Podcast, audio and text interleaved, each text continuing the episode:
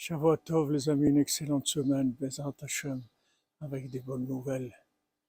Que ce soit la fin de la haine et de la violence, et de la mesquinerie, et de la jalousie, et de la petitesse, et de la médiocrité, Bezrat Hashem. Qu'Hachem nous délivre. Tirez foi Shlema pour tous les malades, les malades mentaux, les malades émotionnels, les malades physiques, Bezrat Hashem. Rabbeinu dit, c'est écrit dans la Megillah, Mordechai et Yada.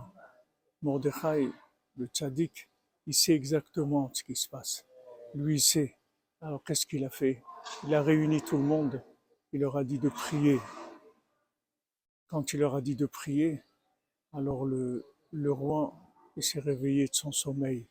Qu'est-ce que c'est qu'il s'est réveillé de son sommeil?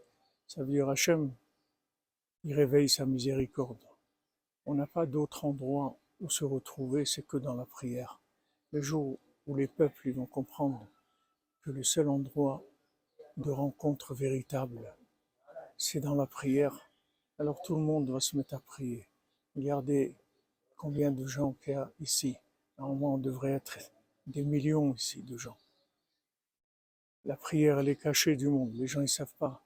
Mais la maison de Dieu, c'est la maison de la prière. C'est là où on doit se retrouver.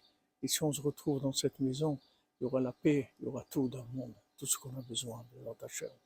Hachem nous donne la conscience de la prière par la miséricorde. Ça même, c'est la miséricorde, d'être conscient qu'il faut prier. Excellente semaine, les Hachem.